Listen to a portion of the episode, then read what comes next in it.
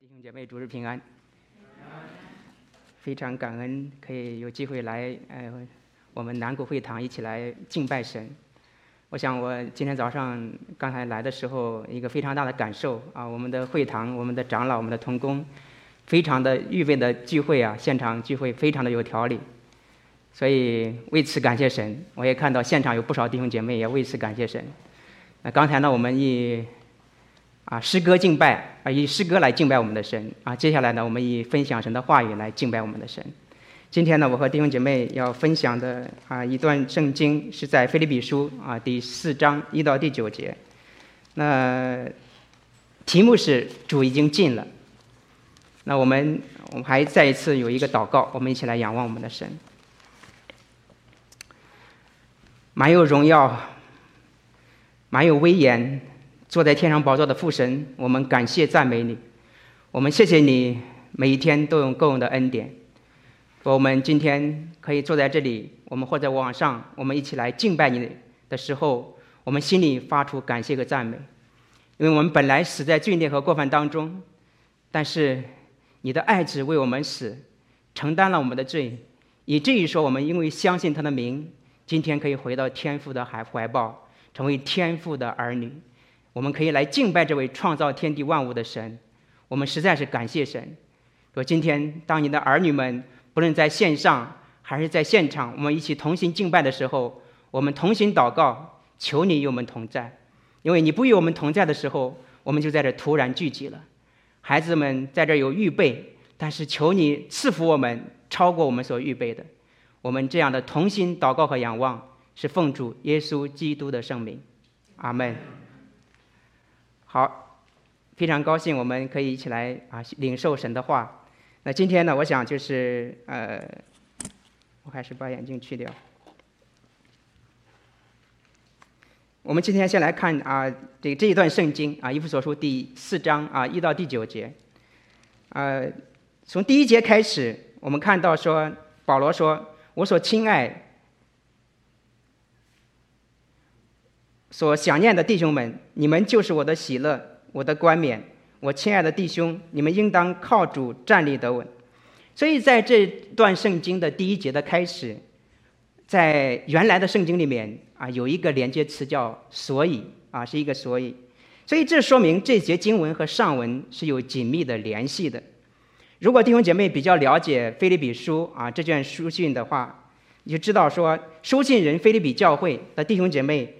他们的处境非常的不好，除了外面有这个异教的逼迫，还有各样的错误的教导的冲击。那如果我们看最近的上下文，也就看第三章的时候，我们就会看到说，保罗在那里第三章里面列出了至少有三种的三种的危机啊，三种的危机。那第一个危机是记在三章第二节里面，是讲到说腓立比信徒面临着要传割礼的假教师的这个搅扰。即所谓的割礼主义，所以这个错误的教导冲击着耶稣基督救恩的这个根基，所以保罗就用自己亲身的见证来告诉腓立比的信徒，他说：“什么是受割礼呢？他说真受割礼的人，不是行在肉身上，乃是以神的灵敬拜，在基督里夸口的人。换句话说，就是单单信靠耶稣基督，因圣灵重生的人啊，这是真正受割礼的人。”那第二个危机呢，是在哪里呢？是在第三章第十二节。那第二、第二、第二个危机是讲到是所谓的要防防备这个完全主义。所以保罗说，他虽然已经得到了因耶稣基督而信耶稣基督而有的义，但是他还没有自己还没有完全被耶稣基督所得着，因此就有了那一句非常有名的有名的经文说：“我不是以为自己已经得着了。”我只有一件事，就是忘记背后，努力面前，向着标杆直跑。这是为了保罗，为了防备，为了提醒弟兄姐妹。第二个危机就是完全主义。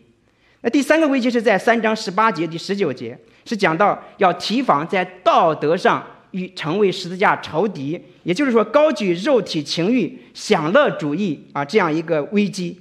所以保罗就提醒腓立比人说：“你们已经是天上的国民了。”所以你们的盼望，也就是今天我们所有的弟兄姐妹的盼望，是盼望天上的救主耶稣基督的再来，而且盼望他将来给我们换一个全新的荣耀的不会朽坏的身体。所以把我们的眼光能够迈向，要转向天上。所以当讲完这三个危机之后，在第四章的第一节，保罗接着就说一个，所以我所亲爱、我所想念的弟兄们，你们就是腓立比的弟兄姐妹。今天我们读圣经的时候，也是对我们在说的，就是说你们就是我的喜乐，我的冠冕。所以弟兄姐妹，我们读到这个地方的时候，可以有一个思考，在前面第三章里面。保罗义正言辞又心急如焚地提醒腓立比人，他们所面临的教会当前许多的挑战和危机。但是保罗为什么来了一个结论，说所以你们要有要如此有这样的信心，有这样的喜乐和冠冕呢？保罗为什么会这样说呢？为什么教会有这么多的危机挑战，保罗还能如此喜乐，如此有信心呢？这是我们今天要去思想。那当我们去思想，在保罗所说的冠冕，什么是冠冕呢？冠冕的意思就是得胜者所戴的啊，得胜者所，或者说是参与庆典的时候所戴的冠冕。换句话说，保罗相信，保罗相信他所服侍的这群弟兄姐妹会因为得胜而在宝座前得到奖赏，就像我们做父母的，我们能够看到儿女能够走过困难、胜过危机以后，他感到那个骄傲一样。问题是。保罗为什么会有这样的信心？保罗为什么会这样的把握呢？我想就是前面一句话，说我亲爱的弟兄，你们应当靠主站立得稳。你们应当靠主站立得稳。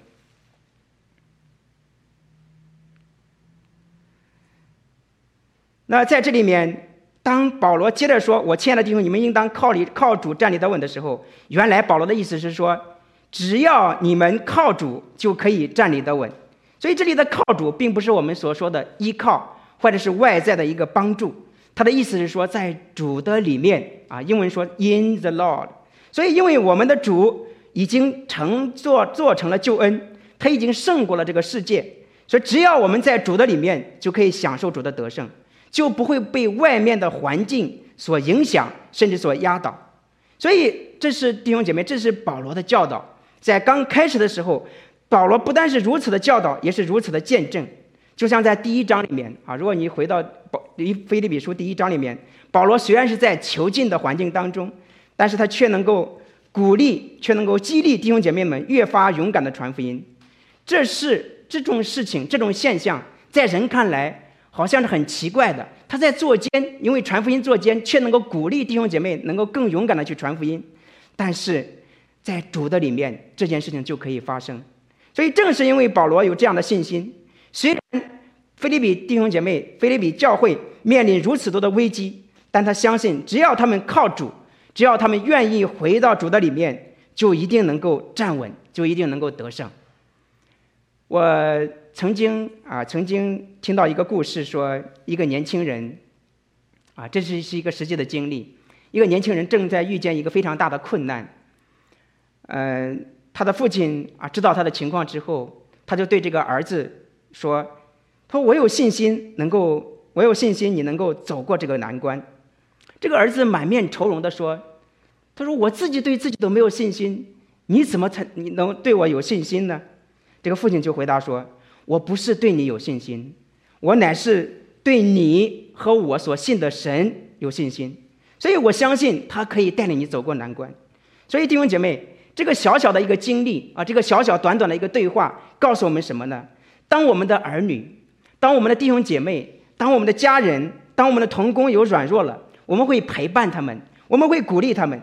但是更重要的一点，我们的眼光要仰望神，我们把他们学习，把他们交托给神，鼓励他们也来依靠神，因为神只有神才能够让他们站立得稳。我想这是保罗在开始的时候。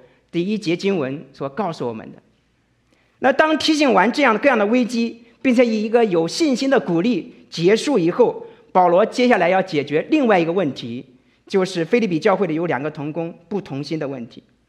所以在教会里面，同工或者弟兄姐妹之间，或者是我们的家人啊，弟兄家人之间不同心啊，是可以说是非常常见的现象啊，非常常见的现象，但是。保罗在写给教会的公开书信《腓立比书》的里面，也就是说，这封书信要在全部的会众面前公开的去读的。这个书信里面直接提名道姓的去指出不同心的现象，并且加以劝勉是很少见的。为什么保罗会要这样做呢？为什么呢？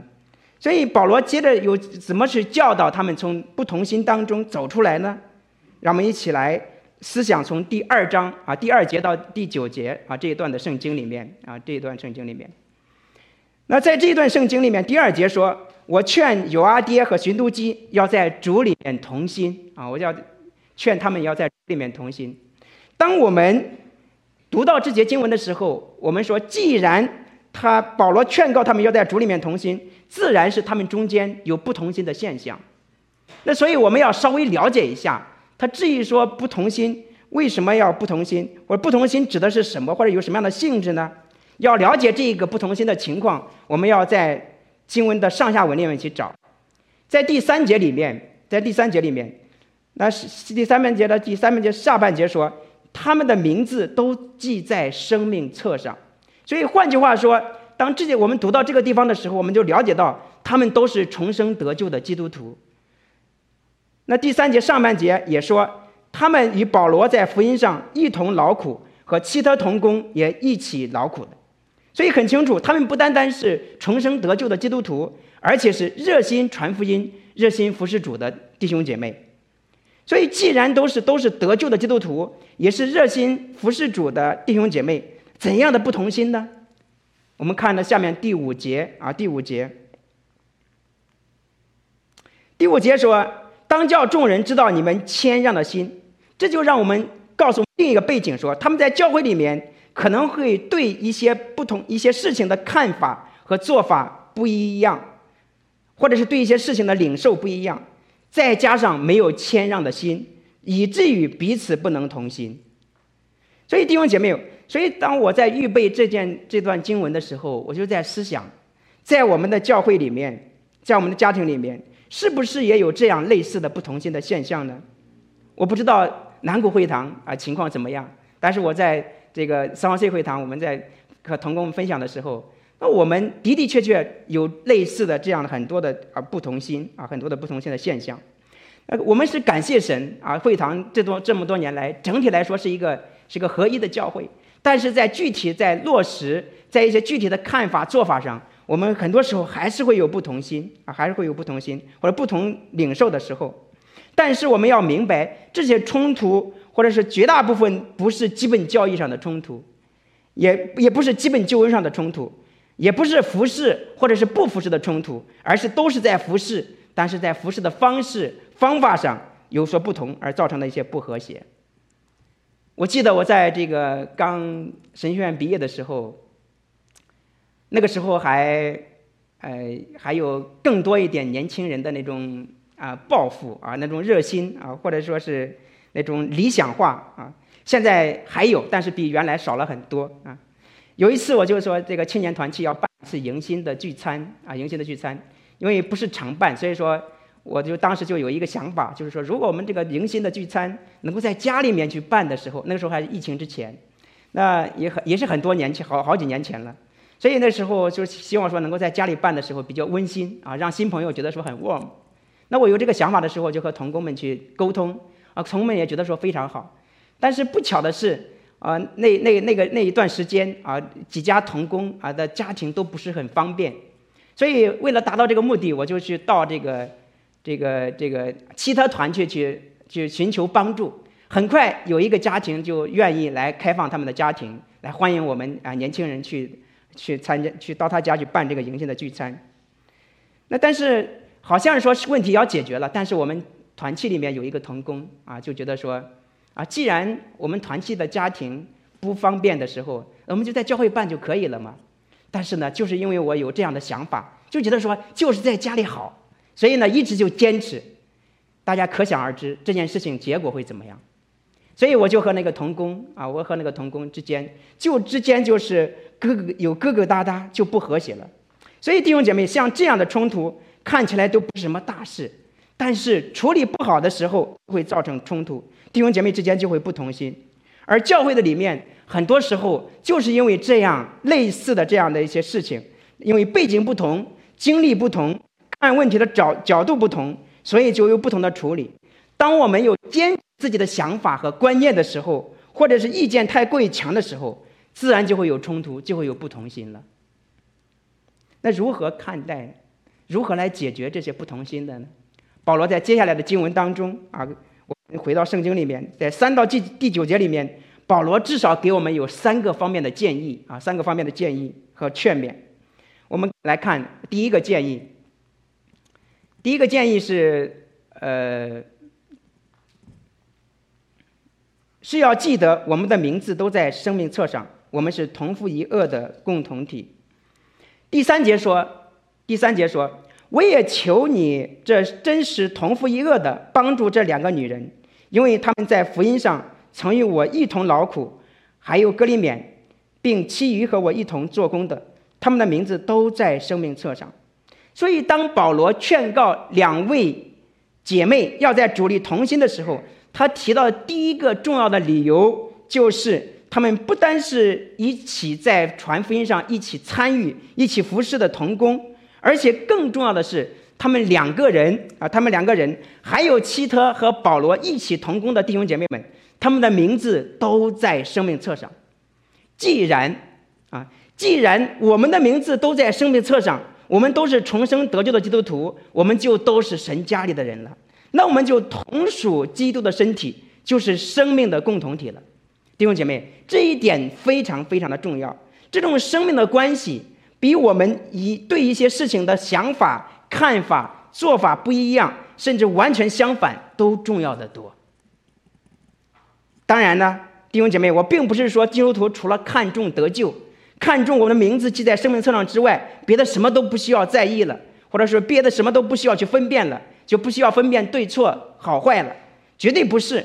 保罗在强调的是，在这里说，在有冲突的时候，在有意见不合的时候，首先要想到的是，我们都是神家里的弟兄姐妹，这是一个基本的前提。只有有了这个基本的前提的时候，也就是说，知道我们是生命的共同体，是共富共同同同富一轭的时候，这个时候我们在看到弟兄姐妹之间有矛盾了、有冲突了，才能够以恩慈彼此相待。才能够真正的去帮助到里面，才能够真正得到劝勉，得到帮助，以至于说可以从这个各自的软弱当中或者缺乏当中能够走出来。大家都非常熟悉亚伯兰、亚伯拉罕，也叫亚伯兰，他和侄子罗德的故事。当神借着外邦的王祝福他们的时候，他们的财富非常的多。所以出现了一个新的问题，就是冲突。就是当那地容不下他们的时候，亚伯拉亚伯拉罕的仆人和罗德的仆人就相争。亚伯兰亚伯拉罕就说：“你我不可相争，你的牧人和我的牧人也不可相争，因为我们是什么关系？是骨肉，是骨肉，是骨肉之亲。所以当亚伯兰当亚伯拉罕有这样的观念的时候，他处理矛盾的方式就不是去争，而是去谦让。”一起相让、谦让，所以弟兄姐妹，当我们有这样的观念的时候，我们处理矛盾的问的方式、方法和态度就会完全的不一样。我相信我们在现实生活当中啊，不论在家庭、在教会里面，我们每个人都会有一些，甚至在职场里面，我们都会有一些先入为主的一些看法。诚实的讲，我自己也是如此。当看到家人或者是同工或者是弟兄姐妹说话做事，不合自己的想法，不合自己意的时候，我会不会有看法？肯定会有看法。也许偶尔发生还没什么，但是总是这样，我就很难没有意见和看法。当这个意见和看法很强的时候，就会有冲突。那有的时候冲突发生了，还想着去道歉，也知道做的不对，去道歉。但是呢，如果心里面仍然有看法，仍然。不是以一个肢体、一个同一个身体、同一个生命共同体的观念去看的时候，既其实是道歉，也是带着条件的啊，带着这个条件的。比方说，呃，我也常常惹我太太生气啊。有一次呢，我就跟她说，我就跟她道歉说，我我道歉还不行吗？啊，说了半天，我就说我给你道歉还不行吗？弟兄姐妹，你听到这句话道歉这个话的时候，你会有什么样的感受？这是什么样的道歉？这是带着条件的道歉，意思是说我道歉了，你就要接受。如果你不接受，我就收回我的道歉。所以，如果是这样的态度，常常还是问题很难解决，冲突还是在那里存在着。所以怎么办呢？怎样才能在矛盾的冲突当中得着弟兄，因而可以同心服侍？不论在家里、在教会，甚至在职场里里面呢？保罗这里给我们重要的提醒，就是要操练看我们的弟兄为生命的共同体。我们同为生命册上的人，是神家里的人，我们是属灵的骨肉，是神所爱的。也是我们所爱的，所以，亲爱的弟兄姐妹，不管是我们在家庭里面啊，夫妻之间、亲子之间、邻里之间，啊，在教会里面服侍的时候，那我们有了冲突的时候，我们要解决这些冲突之前，首先要解决的，首先要去面对的是我怎么样去看我的家人，我怎么去看我的弟兄、我的姐妹，还有我的同工。当我们看对的时候，我们才下面才可以容易去解决这些具体的矛盾。这以上是保罗第一个劝勉，就是要操练看我们的同工，看我们的弟兄姐妹，看我们的家人是生命的共同体，是同父一恶的，这样才容易来解决接下来的问题。这是一个前提啊，这是一个前提。当有了这样的观念之后，保罗继续给我们第二个劝勉，就是要知道主已经近了啊，主已经近了。第四节、第五节说：“你们要靠主常常喜乐。”我再说，你们要喜乐。当叫众人知道你们谦让的心，主已经尽了。当教会里的弟兄姐妹不同心的时候，我们需要，我们常常会有直接的反应是什么呢？我们看到有不同心的时候，有矛盾的时候，甚至是越来越蔓延的时候，我们自然会焦虑，会担心。但是在这个时候，保罗劝他们要靠主常常喜乐，而且再说一遍，你们要喜乐。这怎么能喜乐起来呢？这怎么能喜乐起来呢？看到不和，我们怎么能喜乐起来呢？保罗下面说：“当叫众人知道你们谦让的心。”接着又说：“主已经近了。”什么是主已经近了呢？“近”这个词啊，“近”这个词有两种的含义，一个是时间上的近，意思是说主快要来了。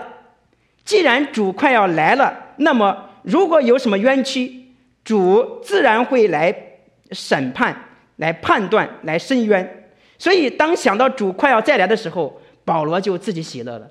不但他自己喜乐，他也劝勉弟兄姐妹们也要喜乐。那这是第一个含义，是时间上的近。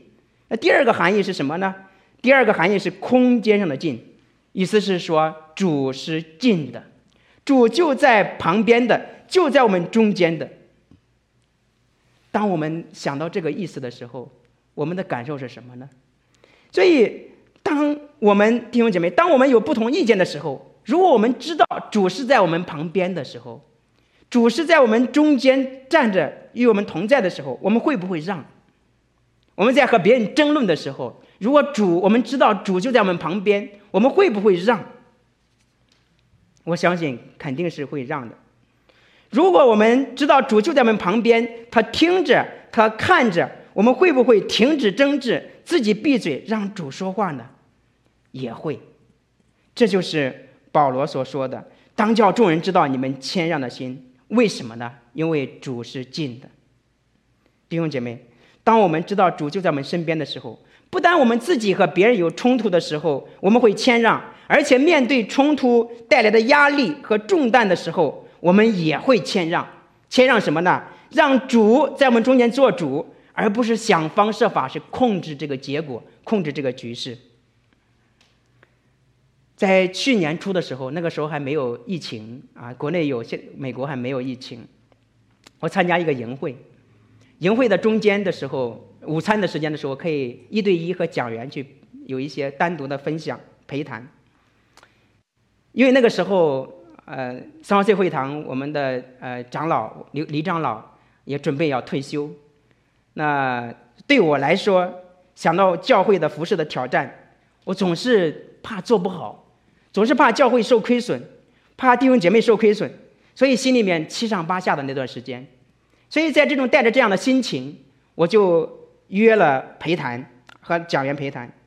所以在陪谈的时候，就把这个心里面的挣扎和老师分享。和老师分享。那开始的时候，他就是在安静的听我在讲我的愁苦、我的焦虑、我的挣扎，甚至我的惧怕。那他开始是听，等我讲完的时候，他就把圣经翻到新约圣经腓立比书第四章，让我来读这个第二到第五节，就是今天我们所读的这个经文。那我读完以后，他就问我说：“你在挣扎的时候，你在忧虑的时候，主在哪里？”我说：“主与我同在呀。”主在我心里呀，他就纠正我说：“当你害怕的时候，他的的确确是在你的旁边，但你并不相信他就在你身边。因为如果你真的相信他就在你身边，在你的心里面的时候，陪伴你的时候，与你同在的时候，你就不会忧虑和惧怕了。就这么一个简单的沟通，让我得到了非常大的安慰，非常大的鼓励。所以，亲爱的弟兄姐妹，我讲这个例子是要说，当我相信并且知道。”我的主随时随在都在我旁边的时候，我所有的抱怨，我所有的担心、忧虑和惧怕，会不会都跑掉？肯定会的，肯定会的。很多时候，我们只是头脑当中知道主与我们同在，但是我们面对难处、面对挑战的时候，我们忘记了，甚至是我们不相信。所以，真的是求主帮助我们啊，给我们这样的信心，也给我这样的信心，也给大家每一位弟兄姐妹这样的信心。我们相信。我们在各样的环境当中，我们的主都与我们同在，因为主是近的，就在你我的旁边。我相信，在过去的一年多的时间当中啊，不论是疫情还是整个社会的撕裂，这些都影响很大的波及到弟兄姐妹的家庭和教会，所以教会所面临所前所未有的挑战。那么对我自己来说，挑战更大，更更大，因为我自己的性格是一个比较。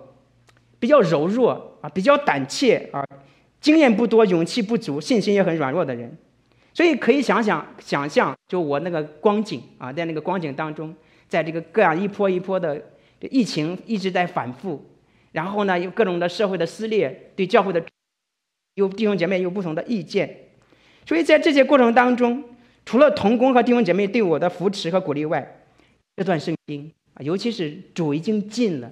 主是近的这个观念，对我来说是真是陪伴我，能够从这难处当中能够走出来。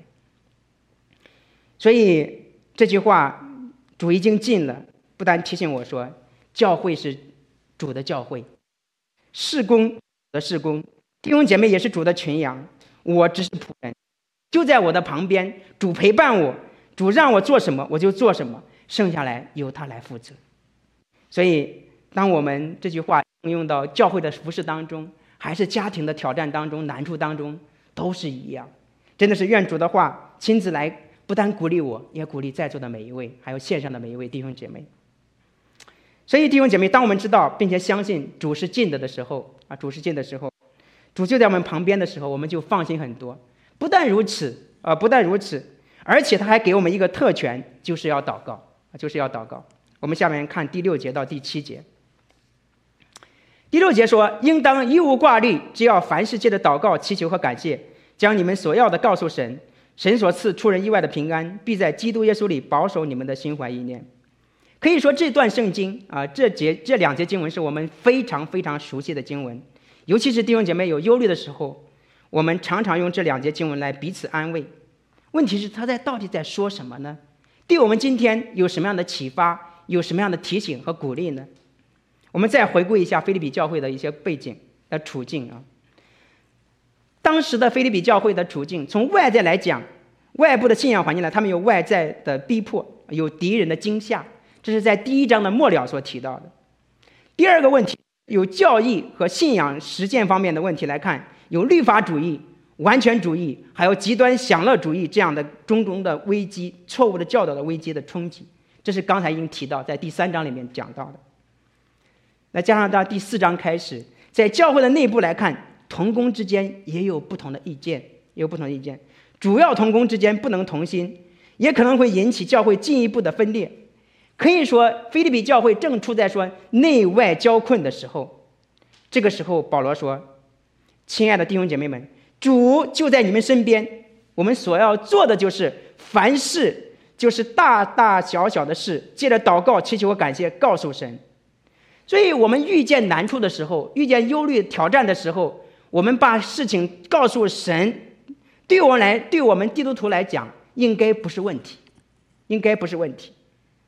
遇见难处和挑战，能够去感恩的话，而且还要加上感谢的话，我想很多弟兄姐妹可能会有问题。遇见难处、遇见挑战、遇见弟兄姐妹不不合一、家里面不和睦的时候，我们能够感谢的话是不容易的事情。那什么是这里的感谢呢？一个解经学家叫戈登费啊，戈登费他就说，感谢这个词是什么意思呢？是因为承认每样事物都是神的恩赐，包括好事也包括坏事，因此用语言向神表达感恩。我再说一遍。是因为承认每样事物都是神的恩赐，包括好事和坏事，因此用语言向神表达感恩。那我用一件事情来解释、来应用。那今年四月份的时候啊，在湾区有一个基督徒教育大会啊，每年有，今年是在网上，我都听到这个林祥元牧师啊，圣地亚哥教一个主恩基督教会的。啊，牧师啊，林祥元牧师他就总结这个疫情啊，他有几点的信念啊，他分享给我们，所以呢，我就觉得对我的帮助不小，我就我就和弟兄姐妹在这里有一个分享。他关于疫情的七个信念里面，他提到说，疫情是在神的全知里面，疫情是在神的全知里面。第二是疫情是在神的掌控当中。第三个，他说是工具箱里面。众多工具之一是来执行神永恒的旨意的。那第四个是讲到说，是坏事啊，疫情是坏事，但好事坏事都互相效力的。啊，这个经文我们也都非常熟悉，在八章，在罗马书第八章里面。那第五个是什么呢？他说，疫情是让信徒经过试验之后，信心更宝贵，更加的真实，信心更加的真实，教会也能够得到复兴的。那第六个是什么呢？是打击人引以为荣的，并依赖的所依赖的科技、经济和物质文明的啊！疫情是要执行这个任务的啊。那第七是疫情可以让人的生活受到限制，但神的福音永远不会被捆绑。弟兄姐妹，那我分享这个的目的是什么呢？就是说，当我们承认神的主权，并且过他的时候。我们在任何环境下都可以向神感恩，因为这是都是神所赐的。所以，我们如此，我们如果有这样的观念，对神有这样的一个认知和信赖的时候，我们的祷告就会容易，不单单祷告和祈求，而且还可以感恩。当我们如此感恩的结果，祈求的结果，神必赐出人意外的平安，必在基督耶稣里保守你我的心怀意念。换句话说，当你我遇见难处的时候，我相信主在我们旁边，而且相信他有他的安排，他有他的计划，他掌管他的一切，他的旨意一定要成就。既然他是主，他是掌权者，他的旨意是最好的，我的心里就踏实很多。这个踏实就是主所赐的那个平安。这是第二点，要知道主是近的，以至于说我们有谦卑的心，依靠的心。我们最后来看第三点啊，第三点，保罗的劝勉的第三点，第三点就是要思念并施行神的美善。那这经文在第这，我们我再念一下第八节第九节。第八节说：“弟兄们，我还有未尽的话，凡是真实的、可敬的、公义的、清洁的、可爱的、有美名的，若有什么德行，若有什么称赞，这些事你们都要思念。你们在我身上所学习的、所领受的、所听。”所看见的这些事，你们都要去行。赐平安的神就必与你们同在。我们读到这两节经文的时候，如果我们第六节到第七节是要解决已经存在的问题的角度来说的话，那么第八节、第九节就是更积极的，或者是从主动预防的角度来看的。怎么去主动预防呢？怎么去积极的态度呢？就是要思念。和实行神的美善。那我们来看这两节经文。第八节说：“凡是真实的、可敬的、公义的、清洁的、可爱的、有美名的，若有什么德行，若有什么称赞，这些事你们都要思念。”这是说什么呢？这里的真实的，放在保罗书信里面，常常是指的指的是神自己和神自己的话语来讲的，这是真实的意思。可敬呢，就是最常用来指神的神圣，值得崇敬和敬畏的。公义呢，更是神的属性来说的啊。还有清洁这个词啊，清洁是在宗教的祭祀礼仪里面，是为了圣殿而分别出来的物件，是沾污不得的。那最后两是可爱的和有美名的。更是因为前面有真实、有可敬、有公义和清洁，而带出来是所可爱的、所有美名的。还有保罗似乎还没有说完，又加上两个更广泛的描述，说若有什么德行，若有什么样的称赞，可以说这些都是从神来的，都是与神相关的。用一句话表达来说，保罗这里所说的就是神和神所有的美善。保罗说这些你们都要思念。保罗说：“你们都要思念。”我们再来看“思念”这个词，“思念”这个词，一个解经学家叫莫德，莫德解释说，这里的思念就是衡量，就是衡量某事物的分量和价值，并且容让衡量的结果来影响将要活出来的生命，就像一个有智慧的人，他做决定一样，他总是要思前考后，我这样决定是否给我带来真正的益处。是否符合我的身份？是否可以让神得到荣耀？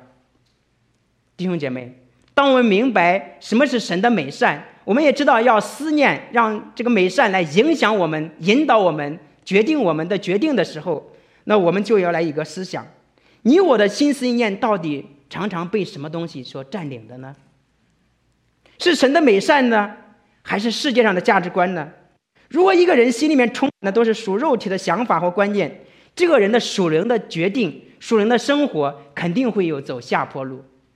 但是，如果我们的心里面被神的美善所充满、神的属性所充满、神的话语所充满，这个人他自然会容易走在神所喜悦的道路上。而保罗的劝告正是如此。所以弟兄姐妹之间相处。不单第一要常常记得，我们是都是在生命册上的人，都是属生命的共同体。第二要知道主在旁边，而且有谦让的态度来信靠神，来依靠神。而且第三个还需要主动的追求和思念神的美善，让神的美善充满我们的心。换句话说，我们的信仰不单单是简单的，我们说信了耶稣，拿到了门票就万事大吉了。因为我们还要在地上生活，世界还有很多的东西影响我们、缠累我们、抓住我们，所以我们还追求，而追求的正是神的美善，神的美善。我们都非常熟悉诗篇第一篇啊，诗篇第一篇里面所讲的：“唯有喜爱耶和华的律法，昼夜思想，这人便为有福。”如果我们不追求神的律法、神的美善的时候，内心自然就会被其他东西充满。无非就是这个世界上的价值观，甚至与神的价值观完全相反的价值观。如果我们再回到腓立比教会的弟兄姐妹的处境当中的时候，说面对逼迫的时候，基督徒最容易就是以牙还牙，最容易的就是还牙，用仇恨来对待仇恨，在对待主内的肢体也是如此。就像犹阿爹和寻路基一样，虽然是主内的弟兄姐妹，虽然名字也都在生命册上，但他们也都是热心传福音、服侍主的。当他们心里面有不同意见的时候，他们就不互相谦让，就不会同心，就教会就失去了合一。这就是神的美善，没有在他们里面影响他们、带领他们。所以，当我们这样的时候，就会人就是浪费在内耗上，就会让魔鬼抓住洞漏洞来攻击我们，神的教会都会受到亏损。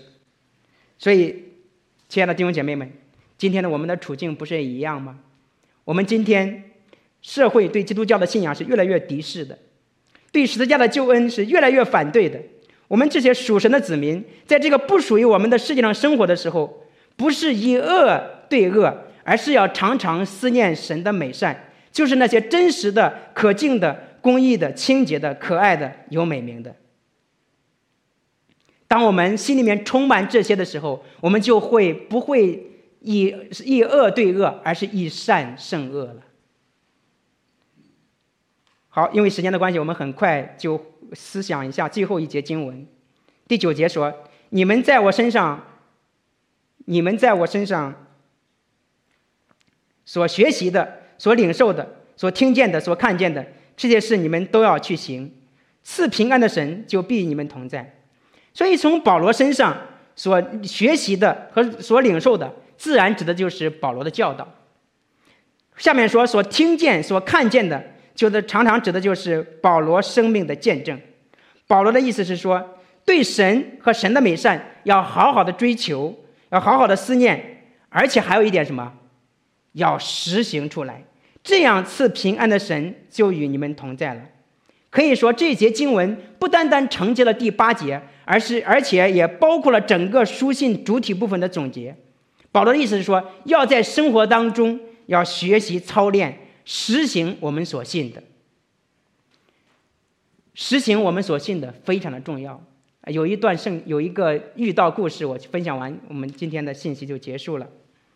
这个遇到故事这样说：所以在一座山里面，有一只老虎啊，有一只老虎。这个老虎呢会吃人，天使就过来警告这只老虎说：“你绝不可以吃基督徒。”但是这只老虎还是不小心把一个路过的基督徒吃掉了。于是呢，这个天使就过来来质问、来责问这只老虎。这只老虎就辩用辩解的口气就说：“这不能怪我呀！这个人走过来的时候，我在他身上闻不到一点基督徒的味道，所以我们就把他吃掉了。直到吃到嘴的部分，才闻到基督徒的味道。你看他的嘴巴还在这里。所以弟兄姐妹，这个故事听起来好笑，是不是？在场的弟兄姐妹都笑了。”但背后告诉我们的是什么呢？实行主的道是何等的重要。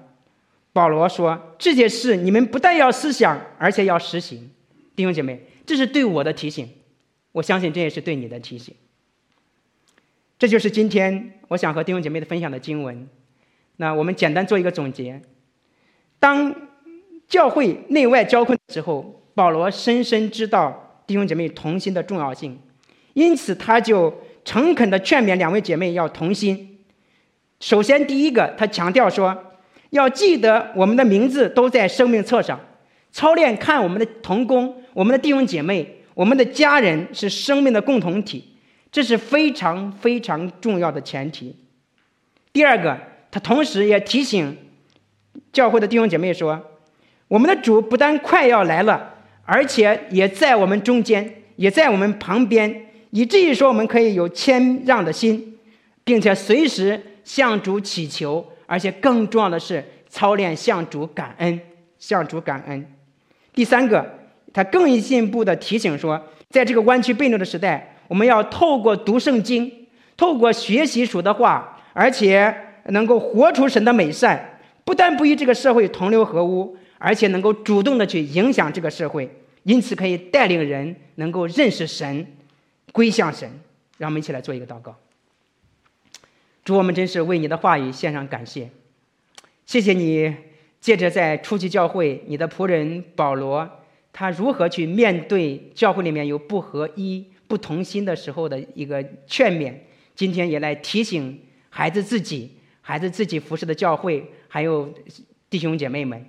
主，我们真是在一起感恩你提醒我们说我们。弟兄姐妹都是同属一个身体，同属一个生命的共同体，而且我们的主快要再来，我们的主就在我们旁边，因此我们可以来感恩，我们可以依靠，我们来信靠神，而且也劝勉我们说要追求神的美善，透过读经，透过听道，透过主日学，透过查经灵修，我们一起来领受神的话，而且能够实行神的话，以至于说我们的生命。可以活出来一个不一样的见证，能够影响这个世界的人能够归向神。主要在这个还在疫情当中，我们真的是还有很多的难处和挑战，我们有很多的忧虑的事情。但是主，你是我们的神，你是我们的依靠，你是近的，因此我们心里面就有平安。我们真是感谢主，我要求你祝福啊！真是南国会堂的每一个家庭，每一位弟兄姐妹，不论是年长的、年轻的、年幼的，都求你看顾和保守我们。我们这样同心合意的祷告和感恩，是奉主耶稣基督的圣名，阿门。好，神祝福每一位弟兄姐妹。